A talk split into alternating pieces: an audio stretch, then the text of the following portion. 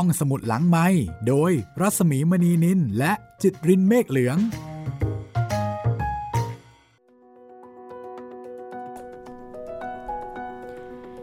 มาแล้วค่ะ สวัสดีค่ะ คุณผู้ฟัง สวัสดีค่ะ คุณจิตริน สวัสดีครับพี่หมีครับ ได้เวลาข้ามภพข้ามชาติกันอีกแล้วนะคะ ครั้งที่ 6 แล้วค่ะ ก็กำลังน่ากลัวได้ที่เลยทีเดียวนะคะ ครับผมต อนที่แล้วนี่มาแบบ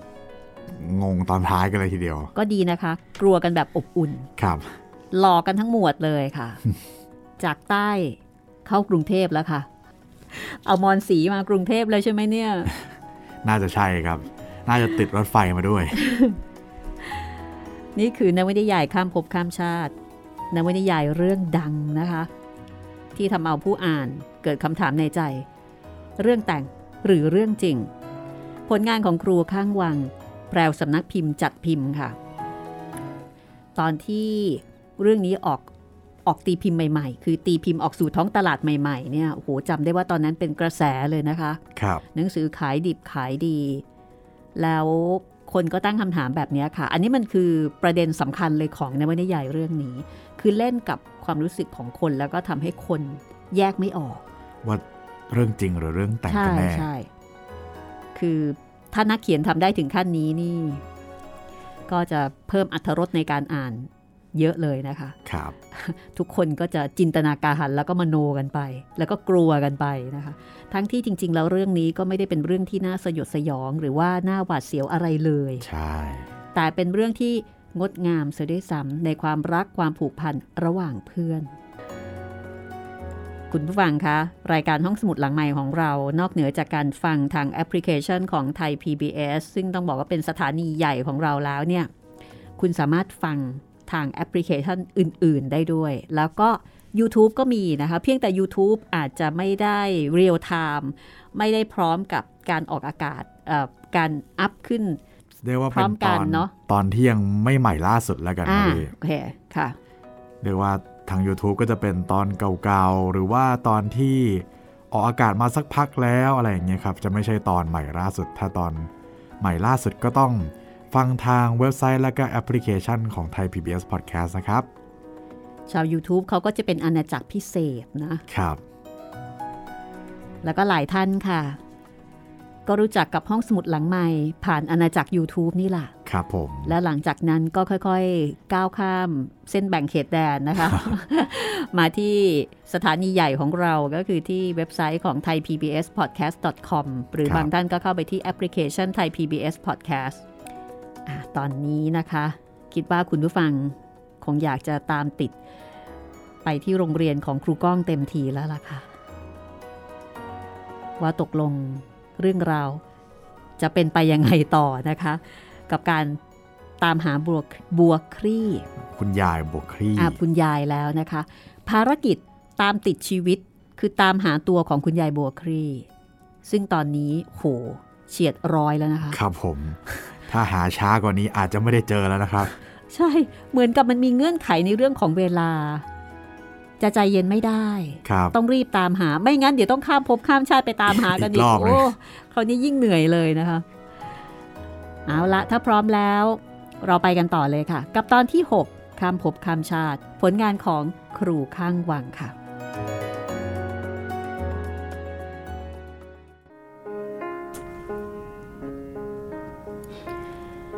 สิ่งเดียวเท่านั้นที่คณะครูหมวดศิลปะทำได้ หลังจากที่ป้ามาลี มาโปรยคำหวาดอันชวนผวา ให้ผมบนหัวของทุกคนตั้งเดเป็นตึกใบหยกสอง ก็คือการรีบทำบุญโดยด่วน ทุกคนรีบไปทำบุญ อุทิศส่วนกุศลให้เด็กสาวที่ใส่ผ้าถุงตามที่ป้ามาลีเห็น ในวันเสาร์ที่วัดแถวนนทบุรี ครูจารุนันโทรศัพท์ขออนุญาตพ่อแม่อรวรรณพาอรวรรณ ไปทำบุญกับบรรดาคณะครูด้วย ครูพรเพนนำอาหารคาวหวาน พร้อมผลไม้ มาไหว้ศีรษะพ่อแก่ในห้องพักครู ทั้งที่ก็ไม่รู้ว่าเกิดอะไรขึ้น ทุกคนตั้งจิตอธิษฐาน ขอให้ท่านคุ้มครองครูทุกคน และเด็กคนนั้น ไม่ว่าจะคือคุณยายอมรศรี หรือมิใช่ก็ตาม ขอจงรับส่วนบุญส่วนกุศล และช่วยดูแลคุ้มครองทุกคนด้วย พอไหว้พระขอพรกันเสร็จแล้ว ครูเบียร์กับครูอ้อ ก็ถามว่าควรจะเก็บกล่องสร้อยข้อมือลูกปัด กับแหวนนโมเอาไว้ที่หมวดต่อไปหรือไม่ มันเป็นคำถาม หลังวันสยอง ที่ชวนให้คิดทีเดียว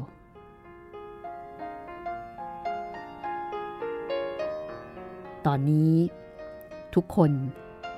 คงอยากคืนให้อรวรันไปเก็บดูแลเอง แต่ครูอาฟ พูดให้กำลังใจครูทุกคนในหมวดว่า สบายใจเถอะครับ ผมเชื่อว่าคนที่ใส่ผ้าถุงท่านนั้นน่ะ ตอนนี้เขาอยู่ข้างเราแล้วครับ ท่านคง คุ้มครองเรานะครับ ขอให้ท่านอยู่ข้างๆ แกคนเดียวเถอะอาฟครูจารุนันก็ขู่เบาๆ ครูอาฟหน้าถอดสี ส่วนครูอ้อบอกว่า ไหนๆก็รับของเข้ามาแล้ว จะคืนกลับไป เขาก็อาจจะเสียความตั้งใจ เขาอุตส่าห์ไว้ใจพวกเรา เราอาจจะเป็นที่พึ่งเดียวของครอบครัวเขาก็ได้ รูอ้อก็ให้ข้อคิดที่ดีทีเดียว แต่ครูอ้อก็อาจจะไม่รู้ ว่าใจของบรรดาเพื่อนครูทุกคนตอนนี้ มันวูบวาบเสียยิ่งกว่าการกระโดดหอเป็นไหนๆที่สำคัญ มีการสั่งป้ามาลี บอกว่าต่อไปนี้ ห้ามใส่ผ้าถุงขึ้นมาเดินแถวระเบียงชั้นเก้าหลังหกโมงเย็นอีกเป็นอันขาดการค้นหาข้อมูล เพื่อตามหาคุณยายบัวคลี่ทางอินเทอร์เน็ต ดูจะไม่ได้ผลคืบหน้า ครูก้องก็เลยตัดสินใจ โทรศัพท์หาเพื่อนเก่าที่พัทลุง เพื่อขอความช่วยเหลือหรือขอคำแนะนำเพื่อนคนไหน ก็ไม่ดีเท่าเพื่อนที่ชื่อโก้ หรือราชัน ราชันเป็นเจ้าของร้านเพียรสีโอสถร้านขายยาสามัญที่ตั้งอยู่ใจกลางเมืองพัทลุง ซึ่งเป็นแหล่งรวมเพื่อนในรุ่นเอาไว้มากมาย ผมบอกโก้เพียงว่า ต้องการตามหาคนชื่อโบคลีไม่ทราบนามสกุล อายุราว 98 หรือ 99 ปี ยังมีชีวิตอยู่ เป็นญาติของลูกศิษย์ที่พลัดพรากกันมานาน ขอให้ช่วยออกความคิดในการตามหาด้วยเถิด ต้องรีบโดยด่วน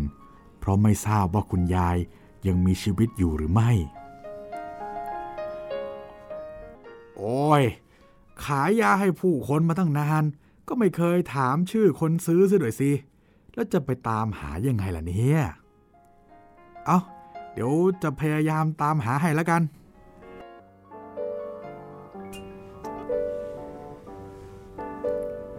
เช้าวันพฤหัสบดี เป็นวันที่อากาศในกรุงเทพ ดีเป็นพิเศษ ครูก้องกับครูจารุนันนำสำรับอาหารคาวหวานและผลไม้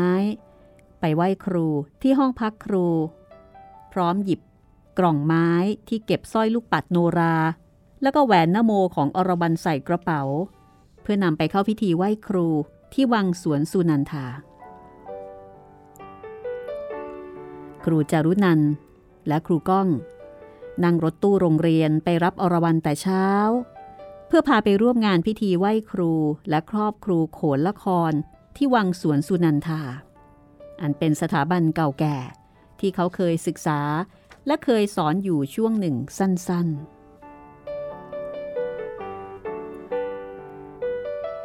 ออกเดินทาง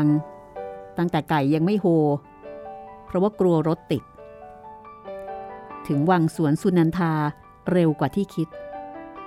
ลงรถที่หน้าประตูฝั่งถนนอู่ทองนอก บอกให้คนขับรถกลับโรงเรียนแล้วค่อยมารับในช่วงบ่าย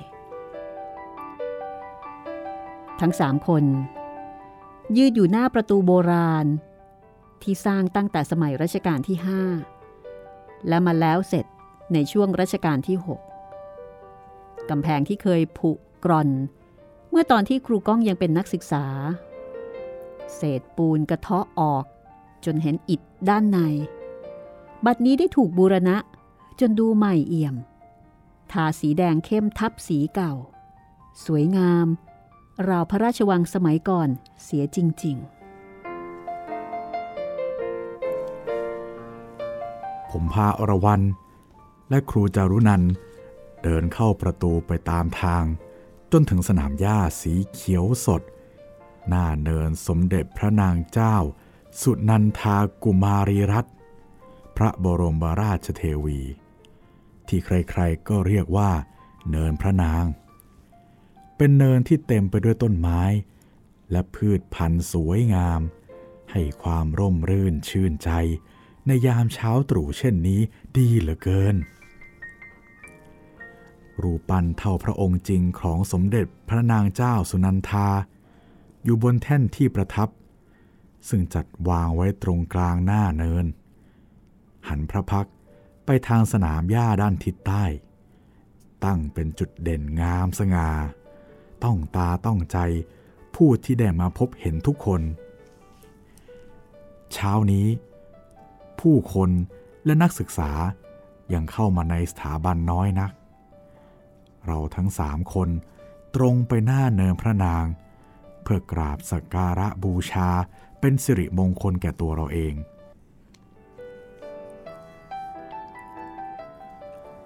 พวกเราค่อยๆนั่งลง หยิบทูบเทียนและดอกไม้ที่เตรียมมาขึ้นจุด ก้มลงกราบ แล้วอธิษฐานในใจตามแต่ใจต้องการ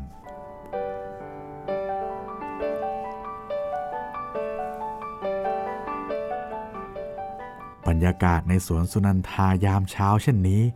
ช่างเงียบสงบ อากาศดี เห็นความสวยงามของต้นไม้สีเขียวรอบตัวเราเต็มไปหมด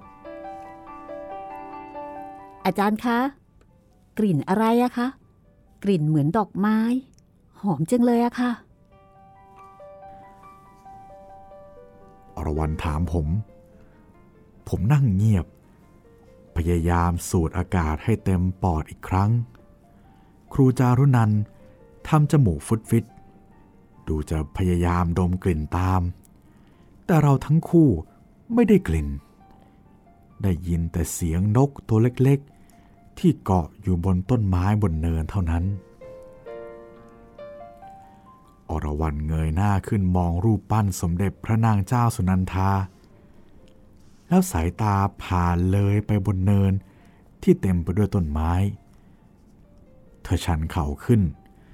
ชะเง้อดูสิ่งใดเลิกลัก ตาจ้องนิ่ง อาจารย์คะ หนูขอเดินขึ้นไปบนเนินข้างบนนั้นได้ไหมคะ ให้หนูขึ้นไปนะคะ ดูท่าทีอรวรันอยากขึ้นไปบนเนินพระนางเหลือเกิน ผมถามว่าเธอจะขึ้นไปทำไม เธอบอกว่าเธอเห็นดอกไม้ที่บนเนินพระนาง เหลืออยู่บนพุ่มไม้ใหญ่ สวยและหอมมาก อยากขึ้นไปดูเสียให้ได้ ครูก้องได้ฟังก็รู้ทันทีว่า ดอกไม้ที่อรวรันหมายถึง ต้องเป็นดอกแก้วเจ้าจอมซึ่งเป็นดอกไม้ประจำสถาบัน ที่มีลักษณะคล้ายดอกแก้ว หากสีของดอกเป็นสีม่วงครามอ่อนๆ งดงามเกินพรรณนา ต้นแก้วเจ้าจอมต้นแรกของเมืองไทย ปลูกไว้บนเนินนี้ แต่ผมแปลกใจว่า นี่ไม่ใช่ฤดูที่แก้วเจ้าจอมกลีบงาม จะแตกดอกออกช่อนี่นา แล้วผมก็ไม่เคยได้ยินมาก่อนว่า แก้วเจ้าจอมมีกลิ่น แต่ถึงอย่างไร เขาก็เอ่ยปากอนุญาต อรวรันรีบเดินอ้อมไปขึ้นด้านข้างเนิน แล้วไปยืนหยุดอยู่แถวแถวๆต้นแก้วเจ้าจอม เธอยืนนิ่ง ๆ ยิ้มยิ้ม เหมือนกำลังยืนมองใคร แล้วแงนหน้าขึ้นไปบนพุ่มแก้วเจ้าจอม ที่แผ่กิ่งก้านร่มครึ้ม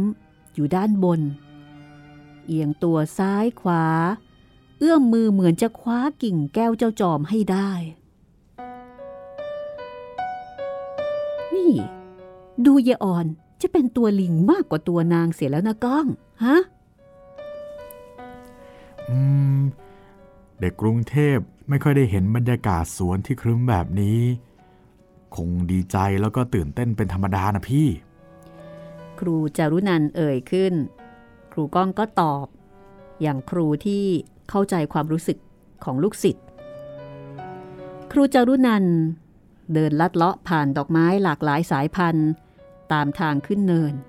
เพื่อไปตามอรวรันให้กลับลงมา แล้วก็บอกกับครูก้องว่า อรวรันดูท่าทางจะเพี้ยนแต่เช้าฮ่ายายออนบอกพี่ว่า อยากได้ดอกที่เป็นเถาเลื้อย อยู่บนพุ่มของต้นแก้วเจ้าจอม แล้วก็ทำท่าจะดึงลงมา แต่พี่ไม่เห็นว่าตรงนั้นมันมีดอกไม้หรือว่าเถาไม้อะไรสักอย่าง มีแต่ต้นแก้วเจ้าจอมต้นใหญ่อยู่โดดๆเท่านั้นล่ะ ก็เลยรีบดึงแขนแล้วก็จูงลงมานี่ ไปเที่ยวทำเก้ๆกังๆ อยู่บนเนินพระนางอะ ดูจะไม่เหมาะไม่งาม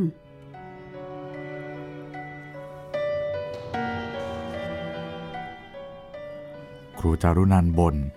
แต่กระซิบบอกผมว่า ตอนหันหลังเดินออกมาจากต้นแก้วเจ้าจอมได้ไม่กี่ก้าว ก็ได้กลิ่นดอกอะไรก็ไม่รู้ หอมหวาน ชื่นใจติดปลายจมูกจริง ๆ กลิ่นคล้ายดอกส้มโอ แต่ว่าหอมยิ่งกว่า ผมจึงบอกว่า ติดเชื้อโรคจมูกหอมจากยายออนเสียแล้วพอเดินผ่านเนินพระนางมาได้ไม่กี่เมตร ผ่านตึก 27 ที่เป็นอาคารเก่าอีกอาคารหนึ่ง ตั้งอยู่ใจกลางสถาบัน ที่นั่นมีต้นลีลาวดีออกดอกสีขาวละลานตา รอบๆอาคาร ส่งกลิ่นหอมอ่อนๆอวนไปทั่ว เป็นอาคารที่มีความสวยงามด้วยรูปแบบดั้งเดิม และทรงคุณค่าทางด้านสถาปัตยกรรมและประวัติศาสตร์ อาคารนี้ ชื่ออาคารสายสุทธานพดล เดิมทีเป็นที่ประทับของพระวิมาดาเธอ พระองค์เจ้าสายสวรีพิรม กรมพระสุทธาสินีนาถปิยมหาราช ปดิวรดา พระอัครชายาในพระบาทสมเด็จพระจุลจอมเกล้าเจ้าอยู่หัว ใครที่เข้ามาในวังสวนสุนันทา เพียงมองแวบเดียวก็รู้ว่า นี่คือตำหนักสำคัญของเจ้านายในสมัยนั้นแน่ ๆ ด้วยมีความสวยงาม กว้างขวาง โอ้อา ดูมีมนขลัง แล้วก็แฝงไว้ด้วยความน่าเกรงขาม ระคนน่าค้นหายิ่งนัก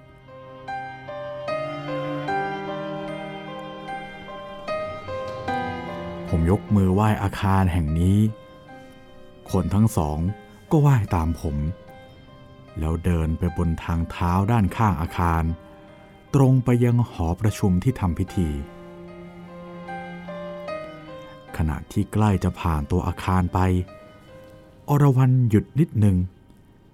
เธอชี้ไปที่ฝั่งตรงข้ามทางเดินของอาคาร เยื้องไปด้านหน้าริมคลอง แล้วถามผมว่า นั่นต้นอะไร มีดอกไม้สีเหลืองทองเต็มต้น สวยจังเลย แล้วก็มีเด็กผู้ชายผิวคล้ำ ผมหยิกหยิกทัดดอกไม้สีแดงๆ ยืนอยู่ที่ใต้ต้นนั้นด้วย ผมกับครูจารุนันเหลียวไปดู ก็ไม่เห็นอะไรอย่างที่อรวรันพูด เห็นแต่เพียงถนนที่มีไว้สำหรับเดินเท่านั้นเอง ผมจึงเงียบไม่พูดอะไร แล้วก็รีบพาเธอเดินเลยไปทันที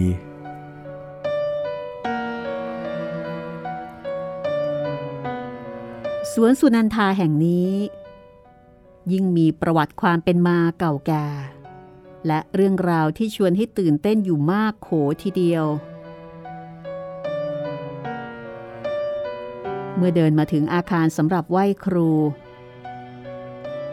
ดูเหมือนว่า ทั้งสามคน จะเป็นกลุ่มแรกที่ไปถึง ตอนนั้น มีครูอาจารย์และนักศึกษาสาขาวิชาศิลปะการแสดง นาฏศิลป์และการละครกำลังช่วยจัดเตรียมสิ่งของไม่มากนัก เสียงของครูบาอาจารย์ทั้งฝ่ายพระ ยักษ์ ลิง และเทพต่างๆ จัดวางเอาไว้ในที่สำหรับบูชาเรียบร้อยแล้ว ครูก้อง เหลือไปเห็นอาจารย์สองท่าน คือศาสตราจารย์ ดร ชมนาฏกิจขัน และอาจารย์สากุล เมืองสาคร ทั้งสองท่าน เป็นอาจารย์ที่เขาให้ความเคารพรักตั้งแต่สมัยเป็นนักศึกษา เขาจึงพาอรวรรณและครูจารุนันตรงเข้าไปกราบอาจารย์ทั้งสอง ทั้งอาจารย์ชมนาฏและอาจารย์สากุลดีใจ ถามว่าทำไมปีนี้ถึงพาลูกศิษย์มาคนเดียวฮะ ผมเรียนท่านว่า เหลือคนนี้เพียงคนเดียวที่ยังไม่ได้ครอบครู ปีก่อนเธอไม่ได้มาเพราะว่าไม่สบาย แล้วก็ก้มไปใกล้ ๆอาจารย์ พร้อมบอกท่านว่า พาเจ้าลูกศิษย์คนนี้ที่สัมผัสกับคนในชาติก่อนได้ มาเข้าพิธีให้เป็นมงคลครับ ไอ้บ้า แกนี่ยังตลกเหมือนเดิมนะหึอาจารย์ชมนาฏให้พรผม แล้วหัวเราะเสียงดัง ส่วนอาจารย์สากุลท่านบอกว่า ช่างจินตนาการเหมือนเดิมนะเราเนี่ย ผมกราบท่านทั้งสองอีกครั้ง ได้แต่ยิ้มแล้วรำพึงในใจว่า เรื่องจริง แม้อาจารย์เราเองก็ยังไม่เชื่อ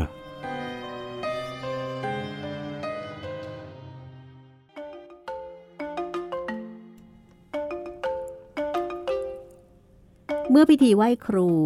ดำเนินไปถึงขั้นครอบครู ครูก้อง ได้นำกล่องไม้ใส่สร้อยลูกปัดโนรา กับแหวนนโม ใส่ขันเข้าร่วมในพิธีด้วย นำขันกำนันคนละใบ มีดอกไม้ทูบเทียน ผ้าเช็ดหน้าขาว และเงินกำนันครูคนละ 24 บาท มาเข้าร่วมพิธี ครูก้องกับครูจารุนันเข้าพิธีครอบครูเป็นกลุ่มกลางๆ กลุ่มหนึ่งหนึ่งจะมีผู้เข้ารับการครอบ 8 คน ส่วนอรวรันได้เข้าไปเป็นกลุ่มหลังๆ เพราะยังเป็นนักเรียน ธอต่อแถวจนเกือบสุดท้าย แต่เธอได้นั่งตรงกลางแถว ซึ่งเป็นที่ตรงหน้าครูผู้ทำพิธีพอดี ครูก้องกับครูจารุนัน เมื่อเข้าพิธีครอบครูเสร็จแล้ว ก็ปลีกตัวมานั่งรออยู่ด้านข้างบริเวณพิธี ได้แต่ชะเง้อมอง ตอนที่ครูผู้ทำพิธีกำลังครอบศีรษะครูบาอาจารย์ให้กับอรวรัน ครูผู้ทำพิธีเจิมหน้าผากให้อรวรันและก็กลุ่มของเธอ ศีรษะแรกที่ครอบ คือศีรษะพระครูฤาษีอันเป็นสัญลักษณ์ของครูทั่วไป อรวรันค่อยๆ ก้มลง ครูผู้ทำพิธีครอบให้ ในขณะที่ครูก้องกับครูจารุนันใจเต้นตุบๆ จากนั้นศีรษะต่อไปคือศีรษะพระพิราบ อันเป็นสัญลักษณ์ของครูโขน ครูผู้ทำพิธี ครอบให้ ขนที่แขนของครูก้องลุกชัน เขาหันไปมองครูจารุนัน ก็พบว่า ครูจารุนันก็เพิ่งจะยกมือขึ้นลูบแขนตัวเองแบบทีๆแสดงว่าขนที่แขนของเธอก็ลุกชันไปทั้งแถบเช่นกัน ศีรษะที่สามคือเทริดของโนรา อันเป็นสัญลักษณ์ของครูละคร ครูผู้ทำพิธีครอบให้ทุกคน แต่ครูก้องสังเกตว่า เมื่อครอบให้อรวรันดูเหมือน ครูจะครอบให้เธอนิ่ง และนานกว่าคนอื่นๆ เขาสังเกตเห็นครู พูดปากขมุบขมิบกับอรวรันครู่หนึ่ง แล้วก็เป็นอันเสร็จพิธีการครอบศีรษะครูบาอาจารย์คนตรงด้านหลังคอผม ลุกขึ้นเกลียว ผมหันไปมองครูจารุนัน ไม่ได้พูดอะไรกัน ครูจารุนันเอามือถูแขนตัวเองเร็วและถี่ เสร็จการครอบศีรษะแล้ว ครูผู้ทำพิธี มอบของ เป็นเหรียญที่ระลึกให้ผู้รับการครอบ ท่านยื่นให้อรวรันและนักศึกษาที่เข้าครอบครูพร้อมกัน ผมกับครูจารุนันก็ได้มาเช่นกัน อรวรันเดินมาหาผมกับครูจารุนัน เสื้อขาวและจงกระเบนผ้าแดงที่เธอนุ่ง ใบเงินใบทองห่อหญ้าแพรกที่ทัดหูของเธอ และรอยแป้งดินสอพองที่เจิมหน้าผาก ในขณะเข้ารับการครอบครูทำให้ดูเป็นเด็กสาวโบราณมากขึ้น แต่ผมเห็นขนที่แขนของเธอ ได้เรียนแบบเจริญรอยตามผมกับครูจารุนัน คือขนแขนของเธอตั้งชันเช่นกัน เธอยื่นมือมาให้ผมกับครูจารุนัน แล้วค่อยๆ คลี่ฝ่ามือออก ให้ดูสิ่งที่อยู่ในมือ มีเหรียญพ่อแก่ที่ครูผู้ทำพิธีมอบให้ทุกคนอยู่ในนั้น แต่มีอะไรอย่างอื่นเพิ่มมาด้วย ครูก้องกับครูจรุนันจ้องดูใกล้ๆ ปรากฏว่า มันคือดอกไม้แห้งดอกเล็กๆสามดอก ที่เหี่ยวแห้งจนรีบ แต่ดูเหมือนเก็บรักษาสภาพเอาไว้อย่างดี และมีดอกไม้อีกดอกหนึ่ง ค่อนข้างโตกว่าชนิดแรก กรีบแบน บางๆห้ากรีบ มีก้านเกสรยาวอยู่กลางดอก สภาพแห้ง เหมือนดอกไม้ที่ทับด้วยกระดาษไว้นานมากแล้วเช่นกัน เมื่อหยิบขึ้นดูก็รู้ว่า คือดอกชบาดอกเล็กๆ แต่ดอกไม้ชนิดแรกไม่เคยเห็นมาก่อน จึงไม่ทราบว่าคือดอกอะไร หากมีกลิ่นหอมยิ่งนัก ครูจารุนัน หยิบดอกไม้แห้งชนิดแรกขึ้นมาดม เอ้ย กลิ่นนี้ไง ที่พี่ได้กลิ่น ตอนอยู่บนเนินพระนาง กลิ่นนี้เลยละก้อง ครูจารุนันตาโต หันมามองทางผม อรวรันยิ้มไม่พูดอะไร ปล่อยให้ผมกับครูจารุนันแปลกใจ แล้วคนอื่นได้ดอกไม้แห้งแบบนี้เหมือนกันไหมออนอ่อนก็ไม่ทราบค่ะอาจารย์ ผมกับครูจารุนันรีบเดินไปขอดูของที่ครูผู้ทำพิธี มอบให้นักศึกษาคนอื่น ๆ ที่เข้าพิธีพร้อมกับอรวรันทันที ไม่มีใครได้เหมือนอรวรันเลยสักคน แต่ได้เหรียญที่ระลึกที่เป็นรูปพ่อแก่เหมือนกันหมด ความประหลาดใจ วิ่งท้าโถมเข้ามาทักทายผมกับครูจารุนันในทันที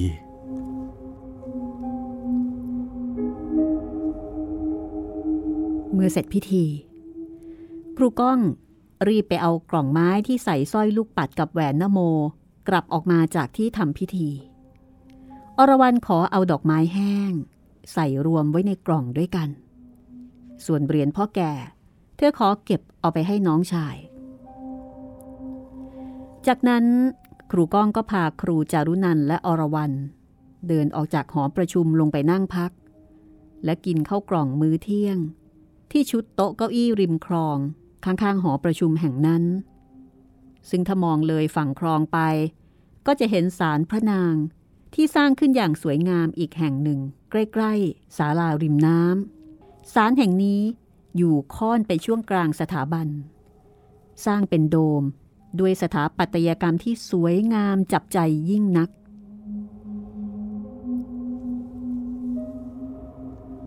อ่อน ครูท่านให้ดอกไม้อ่อนมาเป็นพิเศษกว่าคนอื่น ท่านบอกว่ายังไงบ้าง ผมถามด้วยความอยากรู้ยิ่งนัก ค่ะ ท่านให้อ่อนมา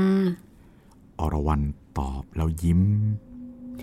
แล้วครูท่านพูดอะไรกับออนเหรอ ครูจารุนันถามย้ำด้วยความสงสัย และนี่คือคำพูดที่ออนเล่าให้ผมกับครูจารุนันฟัง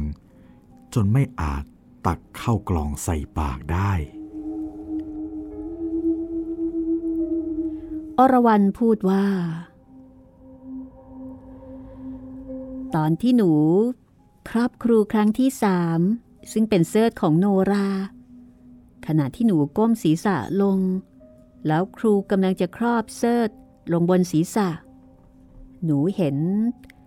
เห็นมีคนสวมชุดโนราเต็มยศ สวมถุงเท้าสีขาว ยาวเลยเข่า มีผ้าห้อยหน้า และซ้ายขวาสีเขียว และก็สีแดงวางอยู่บนตัก ท่านสวมชุด เป็นเสื้อลูกปัดสีสดสดแกว่งไปมาสวยงามมากค่ะ แล้วก็ตรงไหล่ มีปีกงอน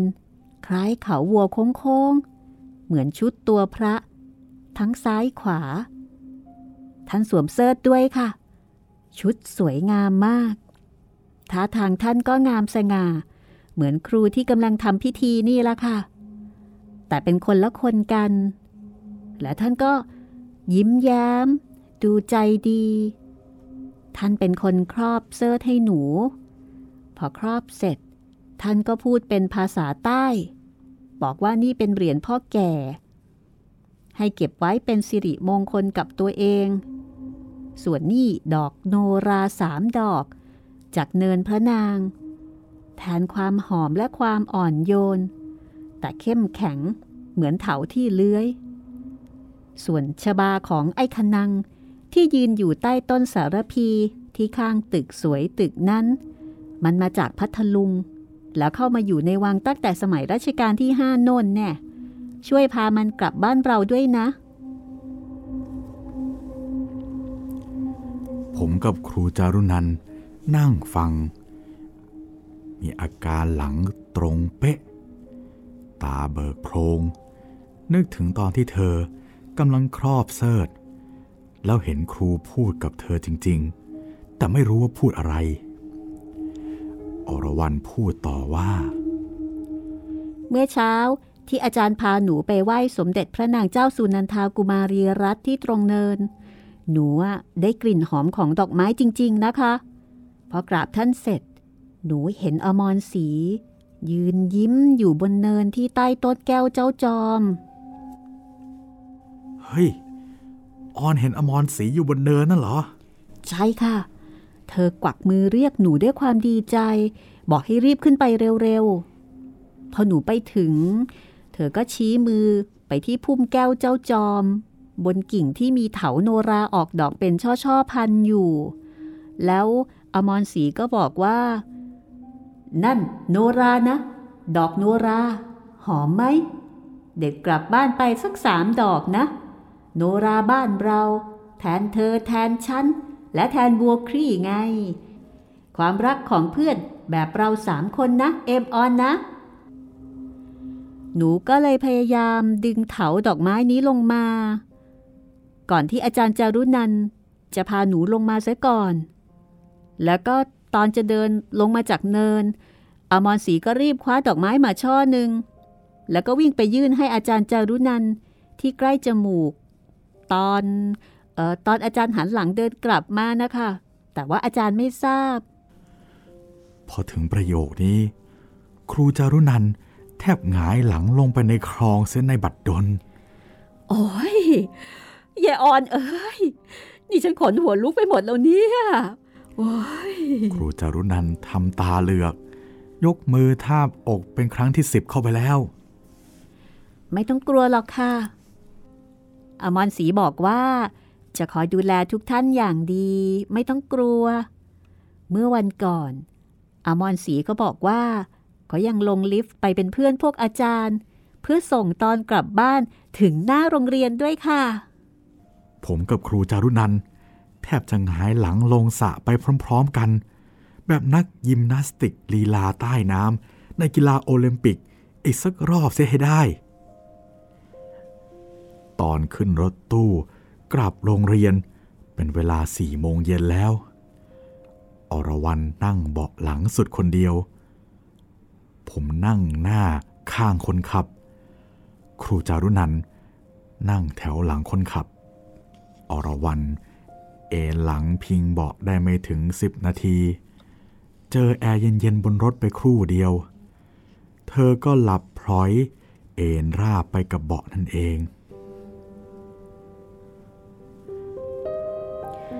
ครูก้องหันไปคุยกับครูจารุนันว่า ที่อรวรันพูดเรื่องดอกโนราบนเนินพระนาง กับต้นสารพี แถวตรงถนนหน้าตึก 27 นั่น มันจริงหรือเปล่าก็ไม่รู้ แถมเจ้าเงาะขนังคนนั้น เรารู้แต่ว่ารัชกาลที่ห้าท่านทรงนำเงาะป่าจากพัทลุง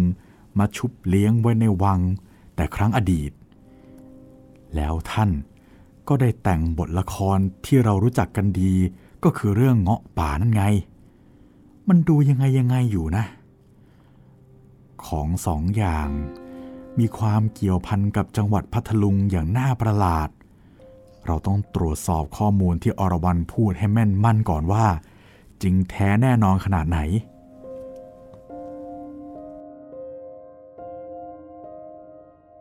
จากนั้นครูก้อง ก็หยิบมือถือขึ้นมา หันไปบอกครูจารุนัน ให้ช่วยตรวจสอบข้อมูล เรื่องวังสุนันทาในอดีตจากอินเทอร์เน็ตไปก่อน ส่วนเขาจะโทรถามอาจารย์ชมนาดูว่า ท่านพอจะทราบเรื่องนี้บ้างหรือไม่ เพราะว่าท่านเองก็อยู่ในวังสวนสุนันทามานานแล้ว ข้อมูลจากอาจารย์ชมนาทก็คือ ตอนที่อาจารย์เมื่อฝึกสอนที่สวนสุนันทา เมื่อปี 2517 ซึ่งเป็นเวลา 41 ปีมาแล้ว ครูบอกว่า เออ ครูจำได้ว่า มีต้นสารพีอยู่ข้างตึก 27 นะ และไอ้ต้นโนราที่เนินพระนาง ก็น่าจะเคยเห็น แต่ไม่รู้ว่าเป็นต้นโนรา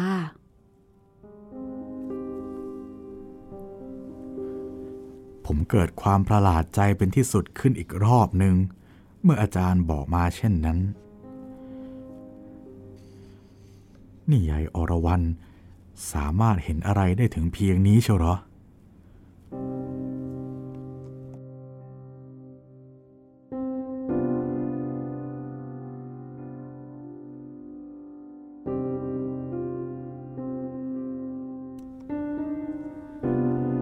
ครูก้อง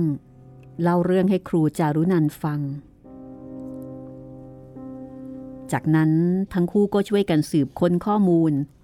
จากแหล่งความรู้ในอินเทอร์เน็ต เกี่ยวกับสวนสุนันทาในอดีต ค้นหาข้อมูลกันไป รถก็แล่นไป วันนั้นรถติดเหลือเกิน รถตู้โรงเรียน พาวิ่งออกจากถนนอู่ทองนอก หน้าสวนสุนันทา มาเข้าเส้นถนนนครราชสีมา จนถึงสวนรื่นบฤดี รถติดแทบไม่ขยับ พอเลี้ยวขวาที่ถนนสุขโขทยัยรถก็ยิ่งติดหนึบเหมือนตังเม ผสมยางมาต่อยคล้าเป็นเนื้อเดียวกัน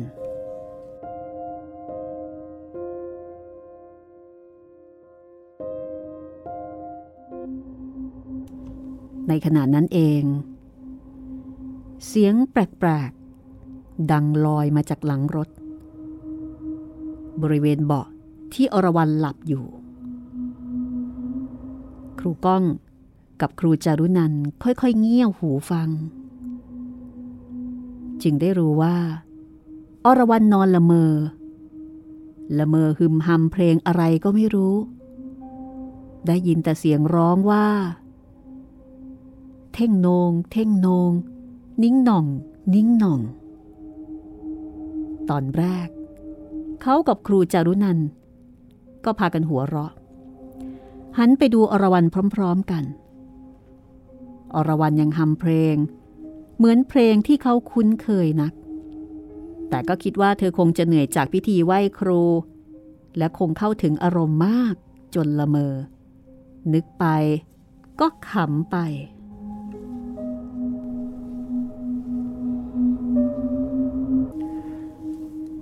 มาสะดุดหูสะดุดใจ ก็ตอนที่เธอร้องออออ้อออแบบเอื้อนร้องในการแสดงโนราทางภาคใต้ชัดๆ เสียงเธอแววมาจากเบาะหลังรถ ครูเอ๋ยครูสอน สอนแล้วแม่นา สอนให้แม่อมรศรีแม่บัวครี่น้องน้อย ให้ทรงกำไล แม่เอมออน จะพาให้ทรงกำไล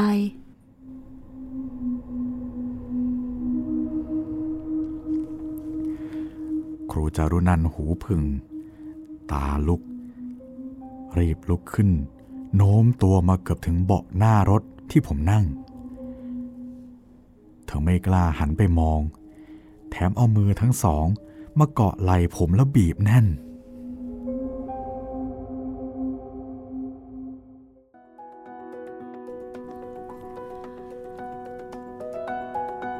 ตอนนี้ติดรถไปด้วยอีกต่างหากนะคะ ไม่ได้ตามมาเฉพาะแค่ที่โรงเรียนเท่านั้น ครับผม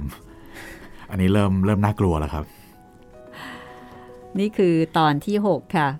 นวนิยายข้ามภพข้ามชาติของครูข้างวังนะคะ อาจจะต้องใช้จินตนาการกันนิดหน่อยนะคะ หลายท่านคงมีเสียงแล้วก็ภาพของโนราเนาะโดยเฉพาะถ้าเกิดว่าใครเป็นคนใต้ น่าจะอินมากเป็นพิเศษละค่ะ ก็น่าแปลกดี เพราะว่าอรวรันนี่เป็นเด็กสาว เชื้อสายจีน คนไทยเชื้อสายจีน คือหมวยเลยแหละ แต่ปรากฏว่ามีความเกี่ยวข้องผูกพันกับโนรา คุณผู้ฟังสามารถติดตามรายการห้องสมุดหลังใหม่ได้ทุกวันจันทร์วันพุธและก็วันศุกร์นะคะ ในหลายๆ ช่องทาง แล้วก็ติดต่อกันได้ 3 ช่องทางค่ะ ติดต่อกันมาได้ทางแฟนเพจ Facebook ไทย PBS Podcast นะครับ แฟนเพจของพี่หมีรัศมีมณีนิน แล้วก็ทาง YouTube ก็คอมเมนต์ไว้ใต้คลิปได้เลยนะครับ วันนี้หมดเวลาแล้วนะคะ กลับมาข้ามภพข้ามชาติกันต่อ กับเรื่องราวของอรวรันและผองเพื่อน รวมไปถึงครูก้องและคณะครูทั้งหลาย ที่ตอนนี้กำลังจะหัวใจวายกันแบบวันละหลายครั้งนะคะ ครับผมเชื่อว่าอมรศรีนี่ไม่ได้เจตนาไม่ดีหรอกครับ แต่ว่ามันมันมันมัก็นน่าช่วยไม่ได้จมัรินงๆช่วยไม่ได้ที่เราจะกลัวนะเพราะอยู่คนละภพคนละชาติกันนะใช่คะอันนี้มาแบบสุภาพที่สุดแล้วใช่ติดตามตอนต่อไปนะคะ วันนี้พวกเราลาไปก่อน สวัสดีค่ะ สวัสดีครับ